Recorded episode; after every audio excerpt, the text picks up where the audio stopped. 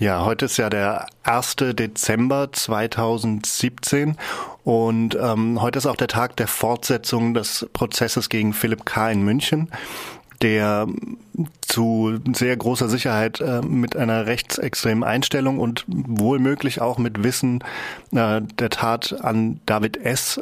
eine Waffe verkauft hat und Munition im vergangenen Jahr, womit er ähm, äh, eben in München beim äh, Olympia-Einkaufszentrum, also David S. am, am Olympia, Münchner Olympia-Einkaufszentrum, ähm, neun Menschen tötete und dabei selbst auch von einer rechten Ideologie geprägt war und vor allem eben junge Menschen erschossen hat, die er für Ausländer hielt.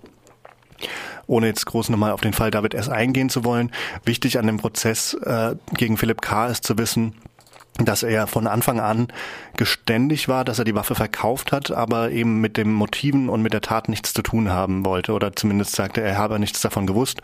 Er prüfe seine Kunden in der Regel eigentlich. Ähm, muss aber noch am Rande sagen, er hat die Sachen natürlich äh, nicht legal verkauft, sondern ähm, über andere Wege, übers Darknet.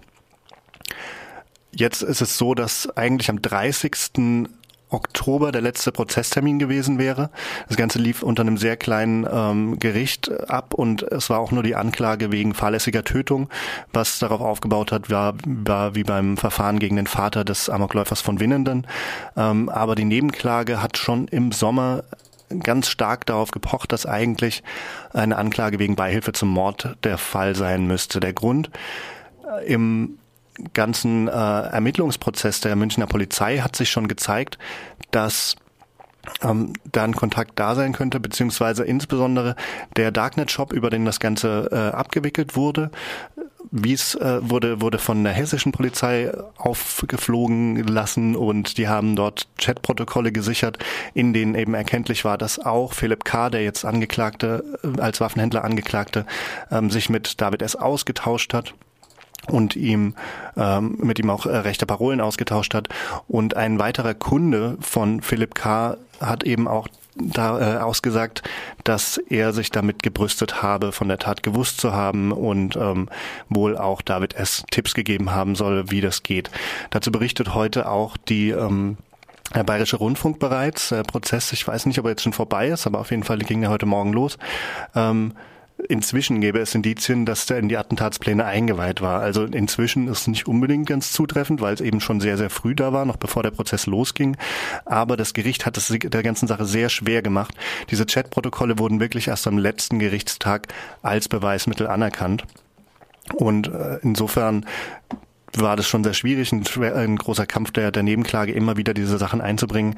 Ähm, auch sehr dramatische Situationen vor Gericht, weil die Angehörigen der Getöteten tatsächlich äh, sich völlig im Stich gelassen gefühlt haben. Ähm, jetzt wird sich das heute eben mal weiter zeigen, wie es wie es läuft. Die Beweisaufnahme wurde eben verlängert. Es gibt, es wurden dann noch viele, viele weitere Prozesstage eingeräumt, äh, eigentlich bis in den Februar nächsten Jahres, dann aber doch wieder gekürzt. Das heißt, der letzte Prozesstag wird jetzt der zehnte erste sein. Das ist ein bisschen die Frage, ob das dann auch medial untergeht, so nach äh, Silvester wird man sehen. Es ist aber ganz wichtig und das hat sich immer wieder gezeigt in dem Prozess, dass das öffentliche Interesse von großer Wichtigkeit war. Das heißt, wen das interessiert, da immer mal wieder nachschauen, immer mal wieder bei äh, Zeitungen nachsuchen. Eben der äh, Bayern-Rundfunk berichtet dazu immer wieder aktiv und äh, einige andere Zeitungen sind auch immer wieder da. Also der zehnte erste wird voraussichtlich der letzte Prozesstag sein. Und eine Verurteilung wird es auf jeden Fall geben.